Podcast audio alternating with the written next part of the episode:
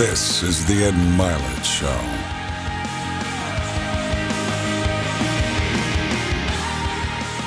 Welcome back to Max Out, everybody. My guest today is a very unique man. Uh, he has an ability to communicate on a multitude of topics that I think are relevant for this time with most of you and what you're going through in your lives. And so he's an expert on leadership. I find his conversations about faith fascinating, uh, belief, being positive. Uh, I, I find his conversations about leadership the best I've heard. So he's really an expert, and I think in multiple areas, but has just a very unique gift to communicate his thoughts. And so today's going to be remarkable for all of you. Already know that in advance. So, Jon Gordon, welcome to the program. Ed, thanks for having me. I think the world of you. I love your work, and I just think you're amazing. I, brother, I, I, I got to say one thing I didn't say in the intro, just because we'll talk about it later. This man's author, I think it's 23 books. It's probably more than that now, but and they're so good. I think you know I was telling you as we were starting that I'm very familiar with your work. I've read a lot of your books. I love the Energy Bus, The Garden. I love your new book, Relationship Grit. We can cover all of this stuff. But what fascinated me about you, I was doing research, because you're this super positive dude. People think I am too. And privately, people that know me very well know that doesn't come natural to me. I'm sort of a natural, I don't know if it's a natural, but like I, I can very easily gravitate to be a very pessimistic person I have to work on being positive. It's sort of a muscle I built. And I've heard you said the same about you. Is that really true? A guy writes all this stuff about being positive? It is true. It's ironic that I, I do this work because I am not naturally positive. I grew up in Long Island, New York, in a Jewish Italian family. A lot of food, a lot of guilt, a lot of a lot of wine, a lot of whining. And so my mom was Jewish. Uh, dad was an Italian New York City police officer, undercover mm. narcotics. And so he was a badass and mm. a loving guy, but just probably one of the most negative people on the planet. You get up in the morning, hey, good morning, dad. He'd say, What's so good about it? and so I think and his son up, turns out to be you. yeah. So so growing up in that in that family, right? You grow up with more of a you know a negative mindset and not not a lot of positivity. So I think naturally, I just naturally have always gone towards the mm. and I've had to work really hard at being positive. But it's actually led me to do this work because you know, I wanted to be more positive. My wife threatened to leave me, you know, years ago. I was 31 years old. Life was falling apart. And she said, if you don't change, like, we're over. I am sick of this. I'm not going to deal with your negativity anymore. You're ruining our marriage. You're ruining our life. Like, that's it. And so she gave me that ultimatum. She brought the hammer down. And that really began the journey of saying, okay, I got to work at, at changing this. That's bizarre. That's it's amazing to me because it's really what you're known for. Kind of, I am too. I think it gives people hope because, you know, I'd go to events, you know, even personal development events. Everyone's jumping up and down, you know, and I'm like, this is just not me, you know. And over time, I built. I think a lot of people that listen to personal development are like, I don't know if I'm like all these people. Maybe they're just different than me. We're not different than you. We've built some skills up. We've had some breakthroughs in our thinking. For both you and I, our faith is central in that is there something specific you started to do? Like, could you, like, I, I read about the, the, there's these five D's you teach. It's sort of interconnected to this. Give us some, some tactical, some granular stuff maybe on this topic. Well, what happened to me years ago was I actually started to take a walk of gratitude. So every day I would take a thank you walk. A walk. I read that, yeah, I read that you can't be stressed and thankful at the same time. Mm-hmm. So right after my wife almost left me, I started taking these walks every day. It was like a 10 minute walk, then a 20 minute walk. And ultimately an hour walk. And so I would just say what I'm thankful for. And when you're doing that, you're flooding your brain with these emotions and this positive energy that uplifts you rather than the stress hormones that slowly drain you. So it's your brain and your body that you're doing this with. And over time, right, you create a fertile mind that's ready for great things to happen. Do it one day, it's not going to do a whole lot, but do it for a week, right? Think about your mind like a garden. And so you do it for a week. You weed the negative, you feed the positive. A month, the garden starts to look pretty good. Do it for a year. Wow, it starts to look amazing. And now for me, it's been over 15 years that I've been doing this. And so gratitude has been the number one thing. Now, those walks turned into walks of prayer they turned to walks of, of faith where I started to just pray, surrender, trust. It's on those walks, the ideas for these books came to me and through me i started to write these books right so it really changed my life just taking that time every day for mm-hmm. those walks now i also believe you got to feed the positive on a daily basis and the best advice i've ever heard is from dr james gills the only person on the planet to complete six double ironman triathlons that's a double Ironman, which means you do an Ironman, a day later do another one. And the last time he did it, he was 59 years old. So he was asked how he did it. He said this I've learned to talk to myself instead of listen to myself. Ooh. he said, if I listen, you know, I hear all the fear, all the negativity, all the doubt, all the reasons why I can't finish this race. But if I talk to myself, I could feed myself with the words and the encouragement that I need to keep on moving forward. Now, he would memorize and recite scripture. That's what fueled him. But I tell people all the time, like, you're not a believer, you can still share encouraging words for yourself and to yourself that allows you to move forward instead of listening to all the negative thoughts. And you know, and I know those negative thoughts are lies, right? They would, they're, they're not something we would choose for ourselves. Negative thoughts do not come from you. When I work with professional athletes, I ask them all the time, hey, do negative thoughts come from you? And they say, yeah. Yeah. I said, really? Who would ever choose to have a negative thought? Yeah. Would you ever choose a negative thought? And they go, no, I wouldn't. Mm-hmm. And so if you wouldn't choose it, where's it coming from? And so then you can teach them that's coming from consciousness. It comes from a spiritual place. It's a spiritual battle. And those thoughts, just like when we're dreaming or having a nightmare, we're not choosing those thoughts. When you're driving your car and a thought pops in your head, you didn't choose that thought. But when those negative thoughts come in, you do not have to listen to them. Don't believe the lies. What you want to do is speak truth to the lies. And that's what I've done over the years. That, like, literally, that truth changed my life. Speaking truth, not listening to the negative thoughts, not allowing those thoughts to condemn me, to hold me back, not allowing those thoughts to keep me from being who God has called me to be. Mm. And in doing that, you walk in that truth, you walk in that power, and that changes everything. Boy, that's so. I want to unpack that. That was, that's one of those things. Sometimes on the show lately, I've had this tendency of to be okay, go rewind, like go listen to that again. That's that's a that's a double listener one. A couple things you said there, I just want to kind of confirm and and and tell you that one, I've always said, you know, you don't have to believe everything you think. You know, everything you're saying thinking is true the second thing is when you're on these walks and you're you're beginning to take control of what you're looking for. It's part of your brain is I know you know this, but I'm just sharing this with the audience called the reticular activating system, which is it's the filter of your life. It's what you see things through. So if you were growing up in a pessimistic environment where the negatives are, you've been programmed to see, hear, feel, think things that are negative. When you begin to take control of these thoughts, these words you say, you're literally reprogramming the filter for your life. It's a very real thing. It's changing the matrix of your life. Mm. And God gave you that reticular activating system, so it's connected to your spirituality. The third thing I just want to tell you, brother, it's so awesome, is talk. Um, one thing I've never shared on the show, but I talk to myself. I mean, like out loud, like a crazy person. When you were a little boy or a little girl, most of you, you talk to yourself a lot. Like if I walked in your bedroom and you were alone, you know this, you're all nodding. You were talking to yourself. There's power in that. Children understand that. There's a spiritual connection to the spoken word. It's a prayer to this day, I still do it. I got to tell you this really quick, and I'll go to my next question. But it just happened, and I do this a lot. I mean, like like a little boy, I talk to myself still like a crazy person. I'll even interview myself. I know that sounds nuts, but it's I take control of my words. I'm I'm at a gas station about three weeks ago. I'm pumping gas, and I went into my little thing where I'm talking to me. There's this guy that pulls up in a car, and he's staring at me. I'm not paying any attention. I'm still talking to myself. And the guy walks by me, looks at me, goes, Ed? I'm in the middle of talking to myself, like literally like a delusional person. He's thinking, and it's it was a good friend of mine from college. We hadn't seen each other in 25 years. He's like, I'm so proud of what you're doing. How you doing, brother? I'm like, this dude just literally caught me with the proverbial pants down of talking to myself, but I don't give a crap. It works. And so I want to acknowledge what Jon said there.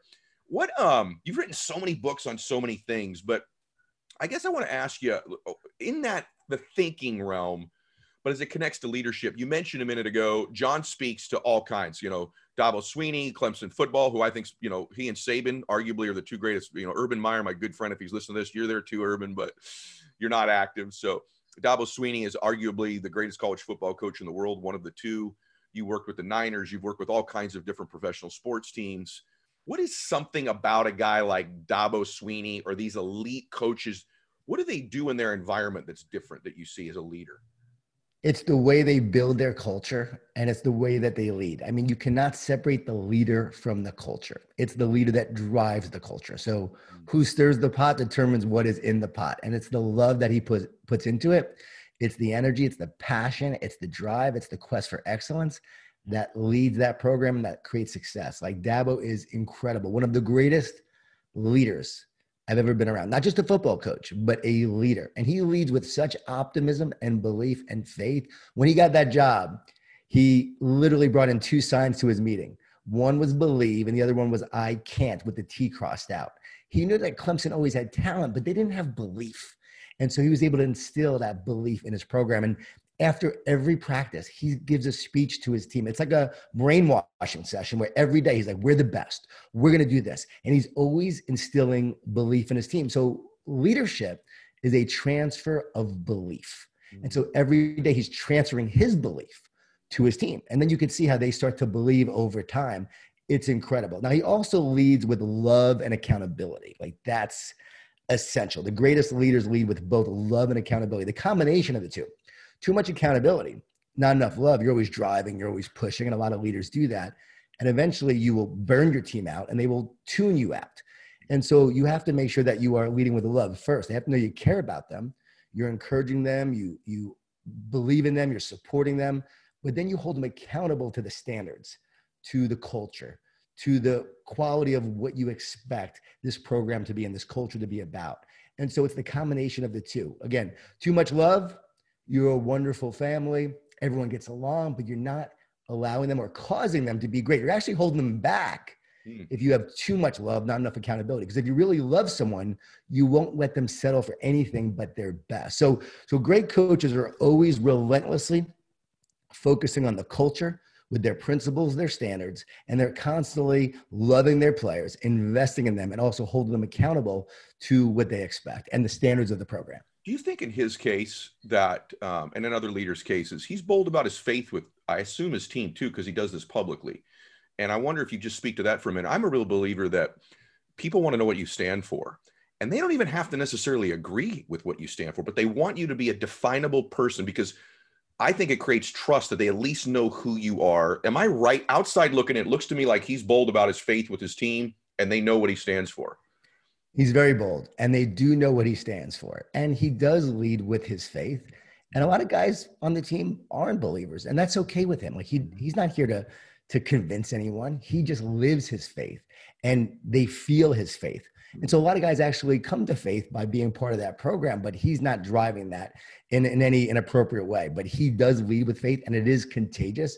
And they know what he stands for. I mean, he is very clear what he stands for and everyone thinks, okay, he's this positive guy and he's has fun yeah. all the time. You know, no, there is a drive towards excellence with him. And if you are not giving your best, he will call you out. I've been in mm. meetings, I've been at practices where, man, you wouldn't think that was very positive based on that practice. Really? But he is driving that person and that player and that team to be great. So he's got the combination. Oh, and also he, he's really big on relationships. Like he says, hey, we have a process. Like Saban, Nick Saban he has a process. Alabama is all about the process. Dabo's like, we have relationships that drive the process. We are relationships first, and then that drives our process to be successful. So good. So, so good. I, I love the insight about special leaders and and I know you know everyone he's being humble but he's worked with that program for quite a long time Jon has so obviously Coach Swinney has a, a level of trust and belief in you that he's transferred as well. You got to tell him this because it's one of the best things I've ever heard in my life. I know it's not yours, but in terms of being a leader, developing leaders, the carrot, egg, coffee bean. You sure. got to tell us, guys, get ready. Man, I just love this story. Damon West and I met through Dabo Swinney. Damon had just spoken to the team, and I show up, and Dabo Swinney said to me, "Hey, we just had this guy Damon West speak, and he talked about the carrot, the egg, and the coffee bean. And Dabo literally starts to reenact Damon's talk for me, like in his office. It's hilarious. and he starts going through it. And as he starts teaching me the carrot, the egg, and the coffee bean, I'm like, man, that is an incredible story. And so we decided to write a book based on that. I called up Damon. I said, hey, this needs to be a book. I had a vision for it immediately as Dabo was telling me about it. And it's really simple. When you put a carrot into boiling hot water, what happens to the carrot? It gets softened, it gets weakened by its environment. You put an egg into boiling hot water, what happens to the egg? It gets hardened, right? And so we can be like the carrot when we are dealing with hot water, difficult situations, tough circumstances, like we're dealing with right now. We can crumble from the inside out. We can allow the fear, the anxiety, the stress to get the best of us. Or we can become hardened, bitter, angry, frustrated, where we just don't care anymore. And a lot of people right now are just saying, I don't care where they're just angry. So we can be like both. We don't want to be like either, though. What we want to be like is the coffee bean. You put that coffee bean into boiling hot water, what happens? It transforms the water into coffee. It transforms the environment. It's not impacted by its environment. Instead, it transforms its environment. And that is our opportunity. That is our power. That is our charge every day as positive leaders, as positive teammates. We can impact the environments we're in. We don't have to be the victim of our circumstance. I know you teach a lot about this, and I love the way you teach it. We can actually transform our situation, transform our environment, and in doing so, that's that's how we're going to impact the world. Pessimists don't change the world. Naysayers say you can't do it. Complainers complain about problems but don't solve them. We know that throughout history. It's the mm. positive leaders, the believers, the dreamers, the doers who have the greatest impact. And it's all about being a coffee bean. Be like the coffee bean. I wish I knew that story when my kids were younger because I'd have told them it over and over and over again and said, "Be like the coffee bean." I'd have said that a thousand times to my kids. It's so good. When I heard it, man, it wasn't for me. Got to give Damon all the credit. He heard it from a guy named Mr. Jackson in prison. That's a whole other story of oh Mr. Gosh. Jackson who told him this story. That's how he survived prison. Gets out in seven years, was a 65 year sentence. He had gotten addicted to meth mm. and was burglarizing homes. Then he gets out in seven years, said, I just want to be useful. Mm. God calls him to go to speak to these teams. Dabo gives him a shot. He's the only coach who gave him a shot when he asked like hundreds of coaches. Dabo gave him a shot, and now he's impacting Alabama, Georgia, all so these awesome. teams. It's been pretty cool. And then I've been able to share this story and this message with a lot of teams. I was just I was with Jay Glazer last night. We were talking about his impact with veterans coming back from the from the war and the depression they deal with. And think about that. When you're dealing with all this adversity, all these challenges, this simple analogy can help you overcome. And like you said, with kids, man, kids need this message now more than ever. So I don't know about you, but my family's personal safety is something that's on my mind all the time. And I think the last eight or nine months, probably even more so than usual with all the different things that have gone on in our society. And, you know, as a father, Bella's 17 years old. You know, when she's away from me, I worry, is she safe? As a husband, same thing. Max, my son, is 18. He's he's away at college in a different state. And you have these images in your mind when he's, you know, he's rolling up in a rough part of town to a gas station or any part of town and you just have these images that is he safe when he goes there? And uh, and i don't know you know probably for many of you just your own personal safety is a concern as well. And so i've stumbled on a solution. And i love taser's line of non-lethal self-protection devices. They're small they're lightweight you can carry them with you in your glove compartment or your purse yet they're powerful enough to incapacitate any attacker or to mitigate the threat as well.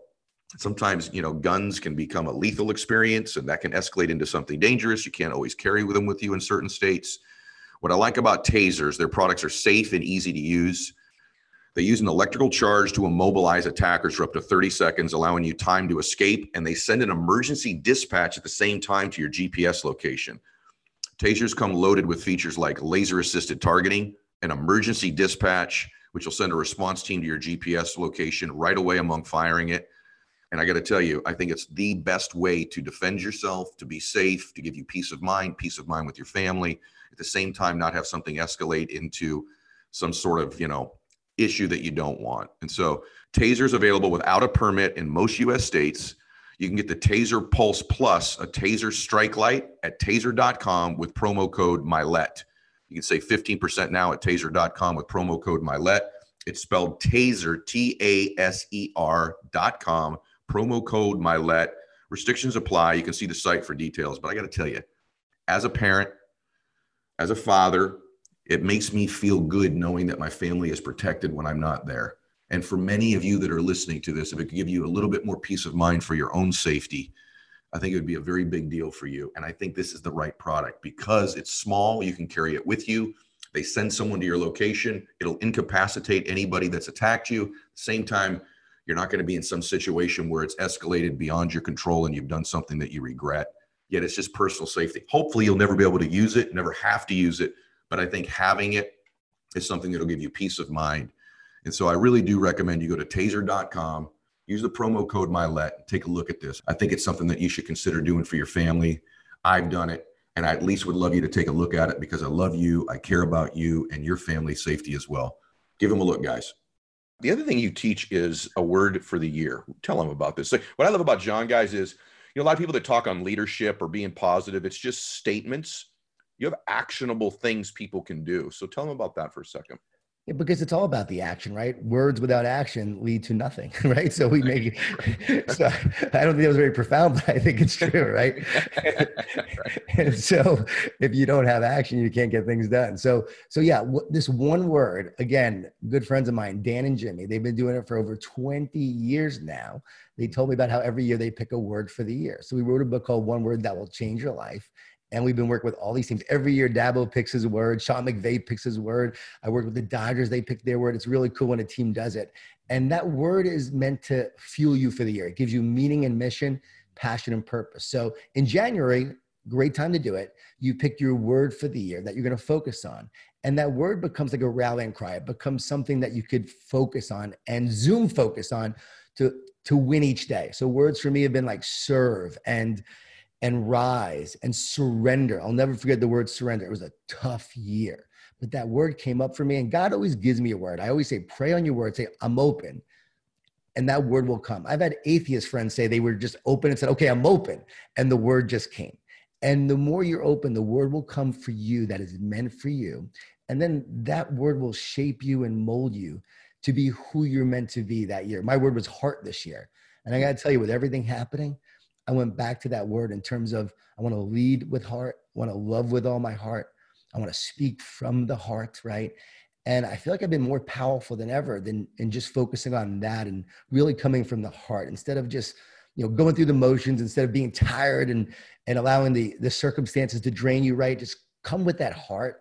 And it's been an incredible year in, in terms of all the adversity we're facing but but the heart has has taken me through it how have you done with that? I'm just curious. I mean, everybody, just so you know, I mean, Jon has businesses, but he's a speaker, right? And so, right. Oh yeah. I mean, this has been a difficult time. I mean, uh, this is not like you know, mamsy pamsy fluffy stuff we're talking about here. Jon's had to apply these things. I'm just curious. Have you had have you had a bunch of down days? What do you do when you have them, and what's it been like for you? Man, Ed, that's such a great question because when it first hit, I I have to admit I had a down couple of days. I was like, what is going on? My world was shook because you know, I don't have a financial company like you have in terms of that that background. I really have put everything into my writing and speaking. I sold my businesses to focus 100% on this. So we were doing a lot of consulting and training and speaking, and everything just sort of dried up.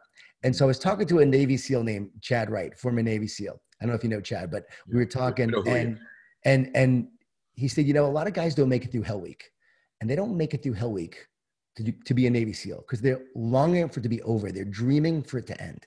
He said, the ones who make it just want to make it to breakfast. And when he told me that, hmm. I knew I had the recipe for winning during this time. It was to win today, to not worry about tomorrow, but just win today. So I woke up every day just saying, okay, I'm going to stay positive.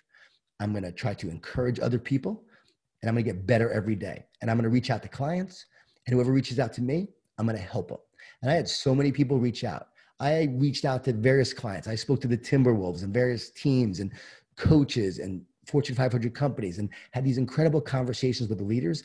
It's amazing how many things came my way as a result of that attitude. I had an incredible year financially. I have to admit, I don't want to, I don't want to, um, because I know a lot of people haven't. So I don't want to yeah. brag about it. I want to brag on God because I really believe that my faith grew so much during that time because I was humbled because I had nowhere to go but to pray. And I really said, God, I trust in you. Whatever your plan is, I trust. I'm going to serve. And I went back to my rookie mindset when I first started doing this years ago, when I went on a book tour to 28 cities where five people showed up and 10 people showed up and 20 people showed up. The most we had were 100 people in Des Moines, Iowa. They thought Jeff Gordon was coming. That's why they showed up. And that's not a joke. That is a true story.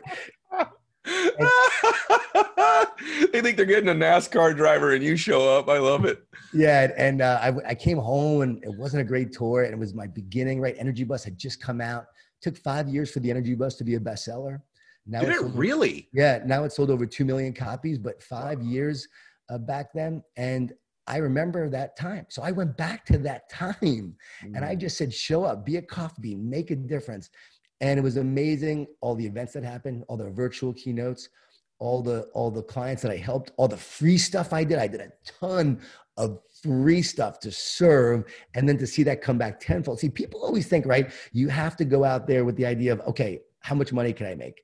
And yes, we're here to make money because you have to make profit to be able to to have an existing business, to have a growing business, to help others, right? But I have found that if you love, serving care, if you truly love, serve, and care, your business will exponentially grow. And I was returned to that rookie mindset where that was my focus, a lot of trust, a lot of prayer. And my faith grew so deep during that time where I truly relied on God for what was going on. And it's amazing what happened. So I, am going to write about more about it because there's so much more to share. I don't want to share it mm-hmm. because of what people are going through, but there's so many more things that happened where I just saw it wasn't me. I just saw that it was an incredible miracle of all the things that happened. Yeah, we both have that. Uh, thank you for sharing that. We both have that in common where we're both very aware of uh, how average ordinary we are and how great God has been to both of Amen. us. We're gonna we're gonna get to your faith in a minute, but before that, Nurse David Nurse has been on my show, our mutual friend we, I want to go back to that beginning because you touched on the topic. He's like, you got to ask him about being an international speaker in the very beginning because this is awesome for people that are startup entrepreneurs or that want to change their identity or change their life. This is just awesome, right? Remember, context, guys. Spoken in front of millions of people, sought after by professional sports teams in all different sports 23 some odd books, millions of books sold, you know, made tons of money doing this, impacted all these people. he was an international speaker. I was cracking up when I heard this. Yeah. So we went from all these cities, 28 cities. And so uh, Daniel Decker, who I'm sure you know Daniel, Daniel basically was calling all these different cities and radio stations. Hey, Jon Gordon's coming. Yeah, he's internationally known. He's he's internationally known. I had one friend in London, and the energy bus had become a huge hit in South Korea. You know, not North Korea, but South Korea was like this big hit. Not in the U.S., but for some reason in in South Korea became a hit. So we were saying internationally known. My publisher was calling me the David Hasselhoff of Korea because no one was reading my book in the U.S., but I was huge in South Korea. Oh, hadn't you only been out of the country like on a one week vacation or something like that at that no, yeah, I, I, even went to. I never even went to South Korea. I can't explain what why it took off. But so we were saying internationally known, and everywhere we went, they're like they would interview me. Hey, Jon Gordon's here. He's internationally known. and so, uh, oh, so that was the beginning tour that we went on. And uh, you know, you look back on that, you're right. It's like, hey, you gotta believe it. I'm not a big believer in fake it till you make it. I'm a big yeah. believer in believe it because you belong. Believe it because what you believe determines what you create. And so I was believing it. Yeah, I think I just, I'm not kidding you. I may have torn ab right there. I, at least I pulled it for sure. laughing. Um, you know, I don't believe in fake it till you make it either. But what I do believe in is creating a frame for yourself that's new, a new frame that you live in, a new character that you're going to be. And as long as you're authentic and have those standards and there's congruency, guess what? He's become an international speaker. He's become an internationally well-known author. So it's very, very true. Well, we've been kind of building up to this, and it's one of the things I've been fascinated to ask you personally too. So, as I understand the story, you you've said openly, "Hey, I wasn't that great of a husband for many, many years, and or at least for a few years, I guess." And um, you were your wife gives you this ultimatum, but we wouldn't be doing a Jon Gordon interview if we weren't talking about faith and how that's impacted your life and changed your life. So how did you come to your faith? And in general, to begin with, what does it mean to you? Yeah, it's everything to me. And while I work with all these companies and sports teams, and I'm not always actively right talking about my faith at events and things like that, it is what drives me. And it's the cornerstone of, of my life. It's my foundation. Because for years I didn't have faith. And for years I struggled with fear and anxiety and stress. And I, I tried all these things. And I practiced Buddhism and I did meditation. And I was a big, I was, I was really big into Buddhism and, and New Age philosophy and Deepak Chopra and did all of that years ago. My wife and I were really into that. And it helped me along the way. It was part of my spiritual journey. So I never poo poo it. I believe everyone is on a journey. And it was a big part of, of who I was and helped me become who I was meant to be. But there came a point where I couldn't deal with the pain and the burden and the wounds that I had felt of the past and the anxiety and all the things that were holding me back from being who I was meant to be. And then Daniel Decker gave me a, sermon from Erwin McManus that really spoke to me. I know you had Erwin on on your podcast, and Erwin didn't even know him, but his message, the way he spoke about Jesus, really spoke to me. And for the first time, I heard the voice of Jesus. For the first time, it spoke to my heart. Now, I had always grown up, you know, again, Jewish. Mom is Jewish, and Jesus uh, was Jewish, but he was a, a prophet. Mm-hmm. He was a great teacher. He wasn't a savior, But when I heard Erwin's message, I remember saying to God, God, if there is something to this Jesus, I'm open. I'm open. Just show me the signs. And then everywhere I went, I started seeing signs. I would meditate and see a glowing cross, Ed. It was unbelievable. I can't explain it. I would see a glowing cross. And I'm driving down to Orlando. And as I'm driving, looking to the left, I heard this audible. It said, Look. And I turn to the right, and there's a huge sign that said, Jesus is the answer. Crazy. So I come back, I go to see this Buddhist energy healer. I was having problems with my stomach, and this guy was great, Don Van Vliet. And I go see Don, and I tell Don about these signs. He's like, Oh, yeah. He goes, Well, I'm a Buddhist. I'm trying to attain enlightenment on my own. I want to see if I can do it by myself. He said, But with, with Jesus, all you do is believe and receive. You see, he takes your heavy vibrational energy, he takes your soul pain. He goes, Christians call it sin. He goes, You can't connect to a perfect, harmonious, energetic God if you have heavy vibrational energy. I wrote the energy bus. I always saw the world in terms of energy. That's what spoke to me. I said, Can I take someone else's soul pain? He said, Can you handle your own? I walked out of there believing in a God that would want to take my burden, my pain. And he said, Christianity is like spiritual cheating, which is funny, spiritual cheating. He said, All you do is believe and receive. So I walked out of there saying, Okay, I'm going to believe. And it's so crazy. I started to believe and then I started to receive. And I didn't have all the answers. But I just said, God, strengthen my faith. And God brought one teacher, one person, one book after another in my life. And I got to tell you, it changed my heart. It changed my soul, changed me as a husband, changed me as a man. I started writing books after that. The Energy Bus came after that. Mm-hmm. And I've written all these books literally in less than four weeks, about three and a half weeks each book takes to write. And I got to give all credit to God. I'm not, I'm not the author, just the pen. And these ideas come to me like literally downloads. And then I just start writing them. And the fact that they've sold four and a half million copies, you know, I got to give all glory to, to him in, in doing that. And I, I know that I am nothing without my faith, without my relationship. And it's in that surrender, in that trust, in that prayer of use me for your purpose. Mm-hmm. Guide me towards my purpose. That's when God started to use me to do this work. So to try to say I'm doing it on my own, I, I just can't go in that direction because I know it's not me. And when I wrote The Garden, God revealed the five D's to me of what everyone's going through right now with fear and anxiety. I wrote this during December 25th to January 8th. I finished it January 8th, not knowing a pandemic was coming. And yet, this book talks about it's a spiritual fable about overcoming fear, stress, and anxiety of what everyone's going through doubt, discouragement, distortion, lies, right? Fear is a liar, negative thoughts, distractions, and division. More division than ever. Write about these five Ds, and that's what's playing out right now. And then he gave me the blueprint on how to overcome. So it just got it just shows you it's like one example of of just the ideas and how they come. I write these books and then they come out. And I know that's what I'm here to do. And I'm so honored again to be on your show and be able to to share that because I think the world of you. So I think the world of you. So many beautiful things you said there. Um, so much. Uh, it's interesting that um, we're so we're very similar. That I also I think sometimes people think, well, if you're a Christian, you don't really believe in energy transfer, or there can't be an energy field. I, I actually happen to believe there is a field. I just happen to believe that it was created by a power bigger than that, my Lord and Savior, right? So I plug into energy all the time. I believe in vibrational frequency. I know about that. I'm when I'm around high energy people, I feel it. When I'm around low energy people, I don't. So I, I, I believe all of that just in my own life.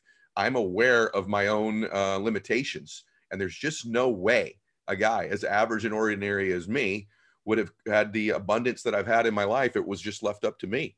And the more I find that I surrender all the pressure, the greatest thing about faith oftentimes is it takes the pressure off me. It's not all me, it's not all up to me.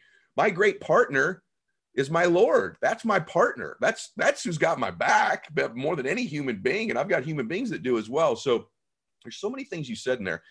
Amazing that you write these books in three or four weeks, and triple, quadruple amazing that you write the, the garden right before this pandemic's coming with the five Ds. You said there was a blueprint. I'm just curious if you'd share with us another element of the blueprint to overcome the five Ds. Yeah, I'd love to. And, and first, I just want to share that when I called Erwin McManus, when I did come to, when I was coming to faith, and I started to ask him questions because I heard his sermon. I reached out to him. He actually shared my letter on his podcast sermon, which he was doing way back when. Wow. We're talking over 15 years now, probably. And we had this great conversation. I said, but what about all the hypocrites?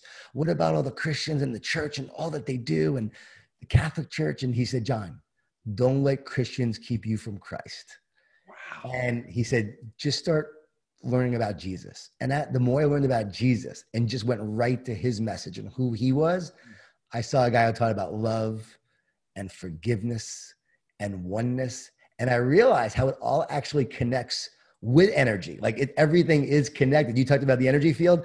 Oh, it's a field. We are living in a big, giant, energetic, magnetic field.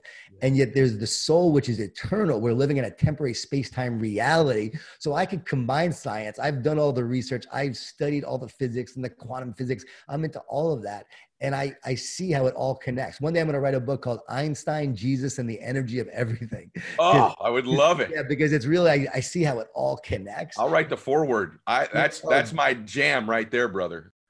Hey guys, you all know what a huge proponent I am for reading and how it's transformed my life. My life really directly began to change when I fell in love with being a reader. And by the way, when I was a kid, I was a terrible reader and I was even worse at comprehension. I couldn't remember a sentence after I read it. But I got to tell you, when I became an adult and I finally started to commit to reading and falling in love with it, my life started to change. So I'm a huge believer in it when it comes to adults. But when it comes to children, it is something I cannot even recommend enough. When people ask me for advice on raising their children, I, you know, one of the first things I say is if you can help them fall in love with reading at an early age, that stimulates that part of their imagination, that part of their reflection, what a huge advantage they have in life. And that's why I'm legitimately so fired up to tell you guys about Literati Kids. It's a book club, it's a subscription book club for children. And every single month, right to your front door, five books arrive. These books are age appropriate from ages 0 to 12, customized clubs based on their age. These experts select the best five books every single month for your children or for the children that you recommend it to. You'll get five expertly chosen kids' books with themes like mystery, adventure, history, and they're all really soul enriching type books handpicked by leaders in children's education. I love this. And so i think it's an amazing gift you could get your own children or maybe for a birthday or around christmas time. And you won't get this kind of expert curation picking the books anywhere in the world. And what i love is it is age appropriate and the gift subscriptions are available for one three six and 12 months of books so you can pick whatever one you want.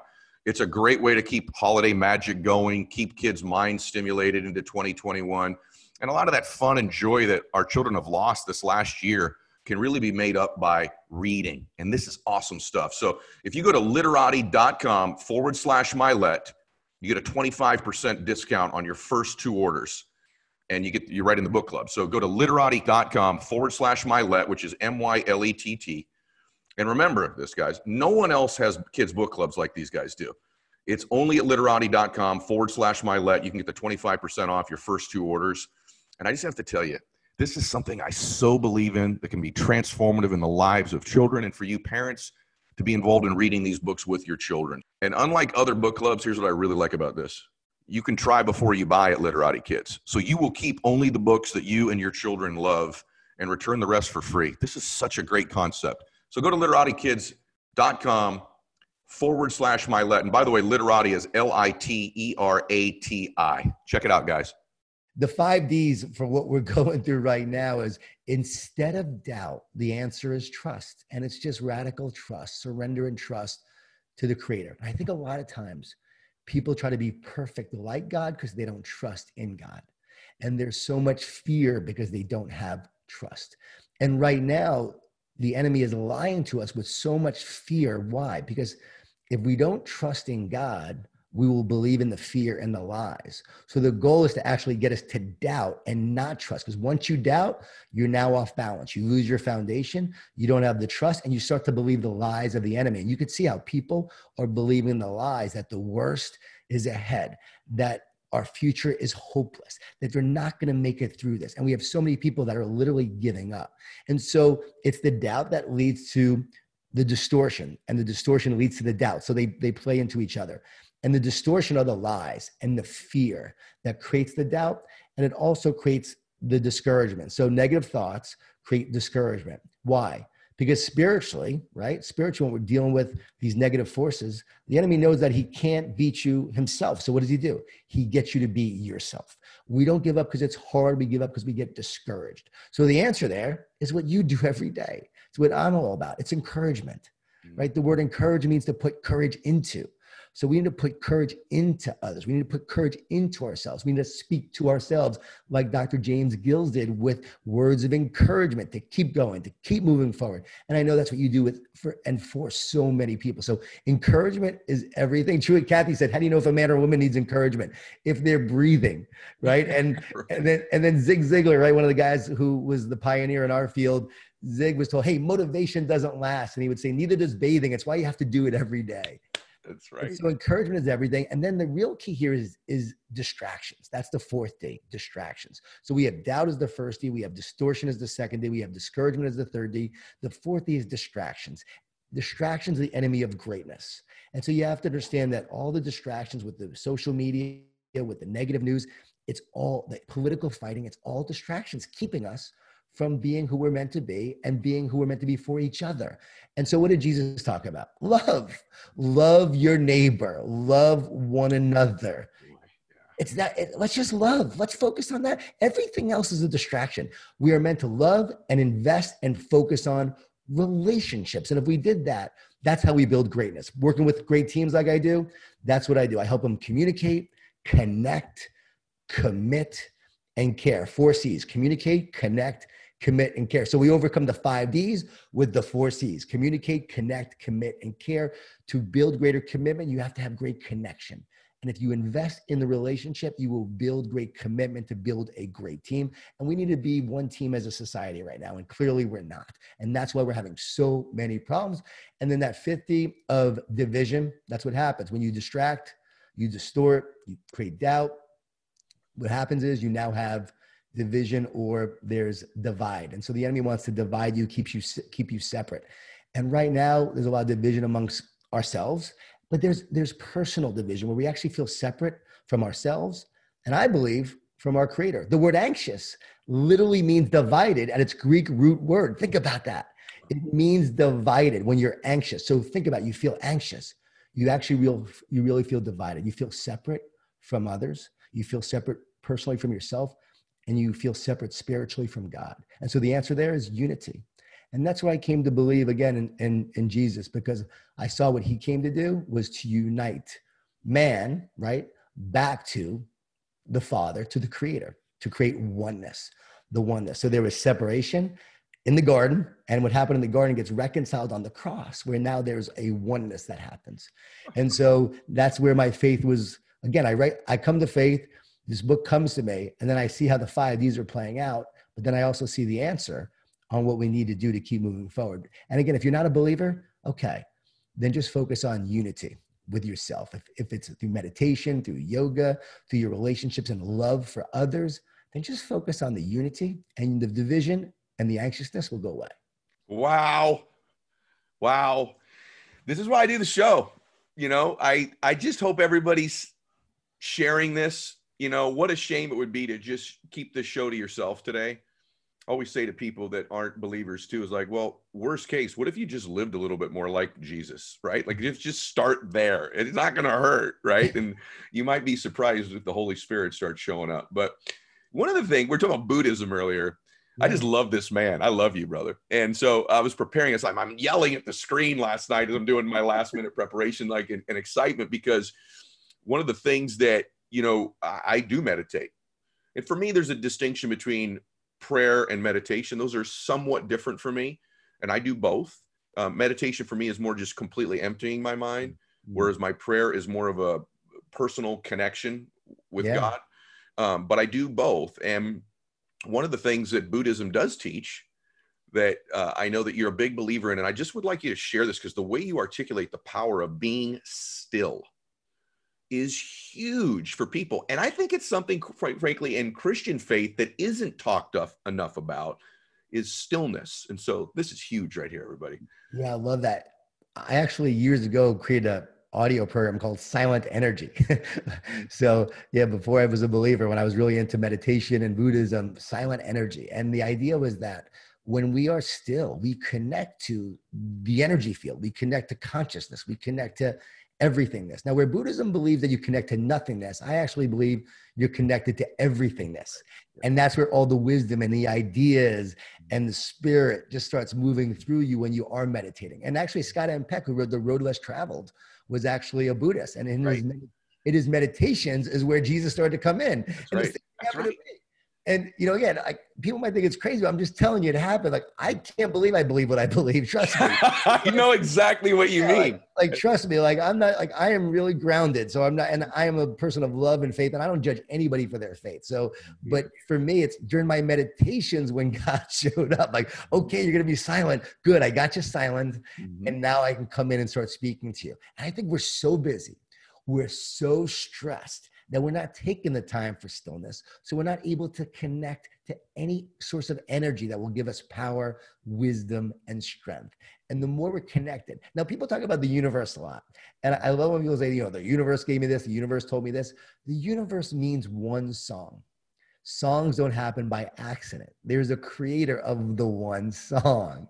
And so think when you're connected to the universe, you're connected to the medium in which the which the creator is now able to speak to you through the universe. The universe is like the ocean and you're swimming in the ocean, but there's a way to get you the information and the power and the energy you need. And so it's the creator of the universe that's for you, that loves you, that has a plan for you and your life. And once you understand that and you connect to that, wow, you will receive all the power, the wisdom, and the guidance you need to go on your journey. I really believe that God will move heaven and earth when you are on the right path. So your job is to take those steps, to listen, look for the signs, trust, surrender, as I have many times with tears on my knees as my life's falling apart. Mm-hmm. And from that moment, you recognize that there's a greater force than you. There's a greater power that is here to help you and carry you. And for me, that's what I think people need to seek more of to realize, as you said, they can't do it alone. And once you come to the end of yourself, you come to the strength and the power that wants to take you and carry you even further than you would on your own. It's amazing that you use the word carry. Just brother, I love you.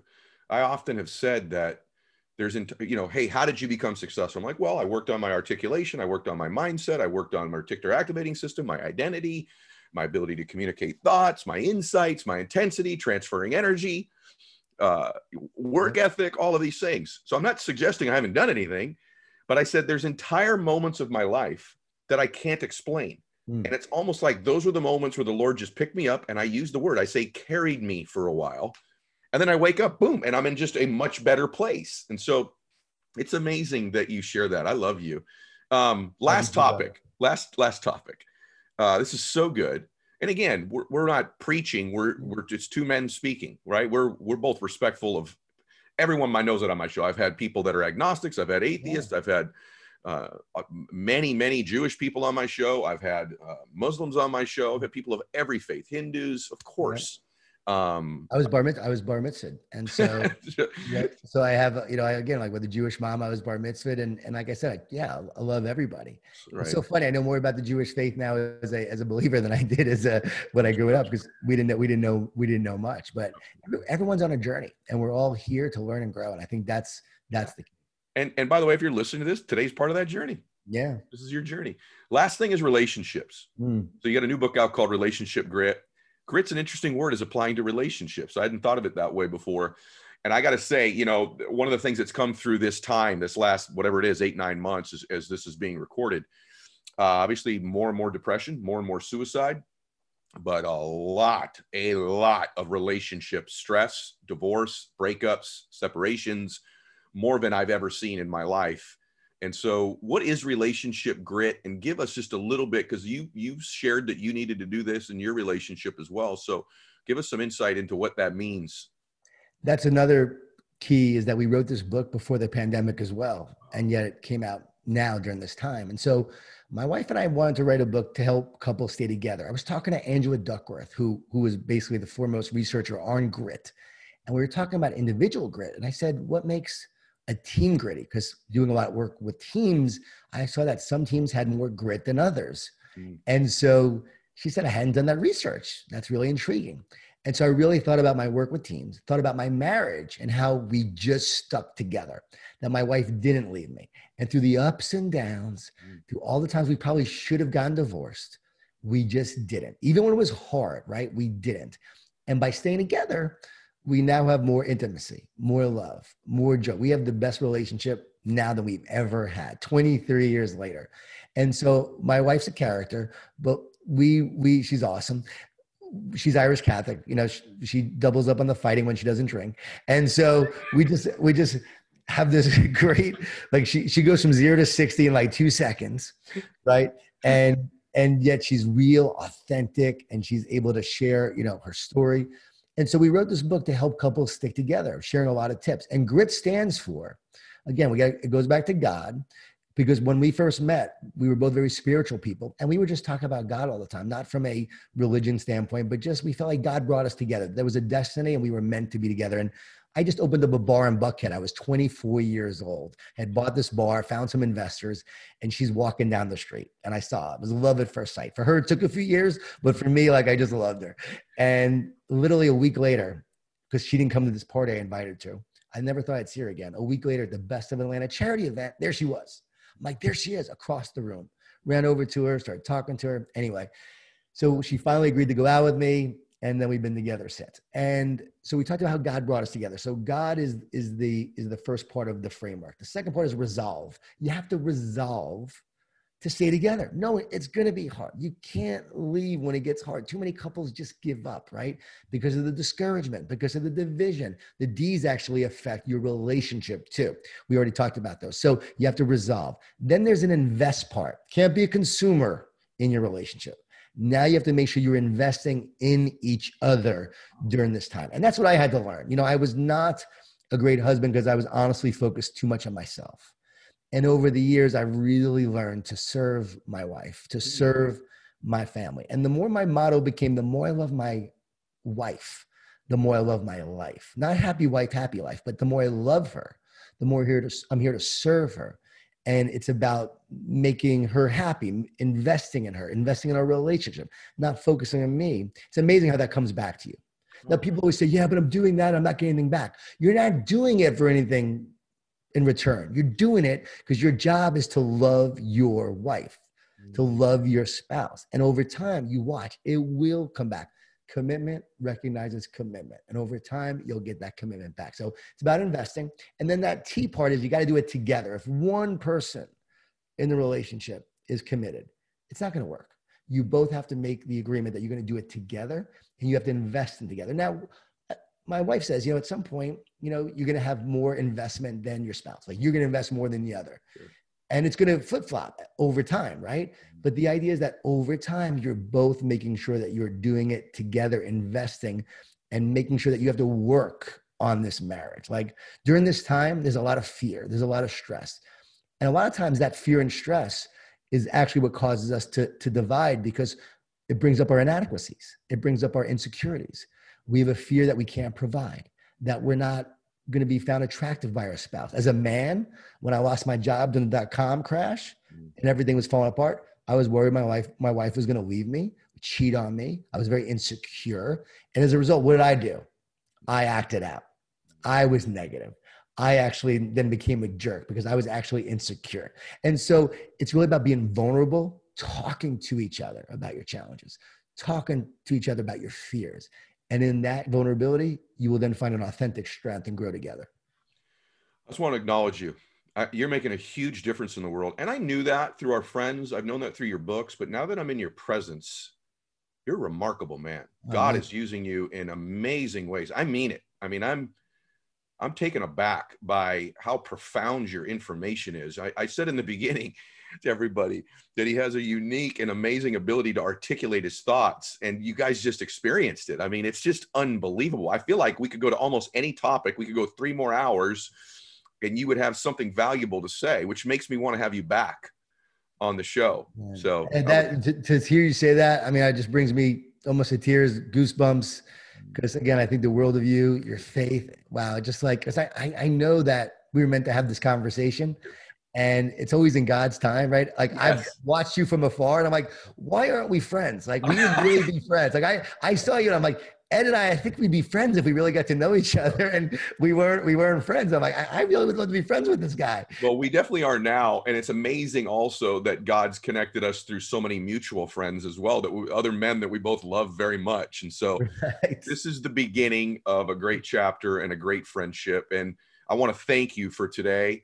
And everybody, I want you to go follow Jon. We'll put it up on the screen on Instagram. Is that probably the first place they should go, or where do you want them to go get you? Instagram or Twitter at Jon Gordon 11. Yeah, Okay, and that's J O N, guys. J-O-N. Uh, make sure you do that. And then in my case, everybody share the show. Share this. Let's keep growing. It's fastest growing show in the world.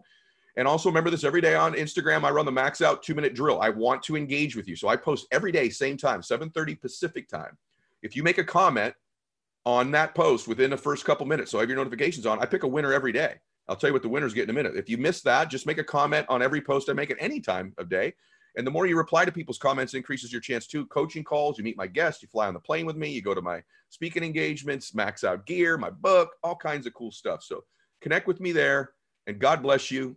Max can, I, can I ask you a question? I want people to hear. Can I ask you a question? Yeah, sure. As you're saying that, I'm just so struck of your discipline, like to do that every day, the way you do it. Mm, I know you're a person of faith, but I also know you're a person of discipline and, and great habits. mhm. So, like, what drives you to have this incredible like discipline and these habits for what you do?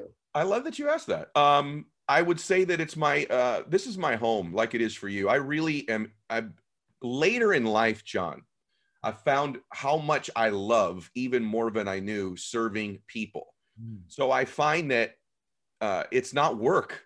It's not, it's not a grind. It does not deplete my energy to do this. There are other things I do that take my energy from me because they're things that I must do.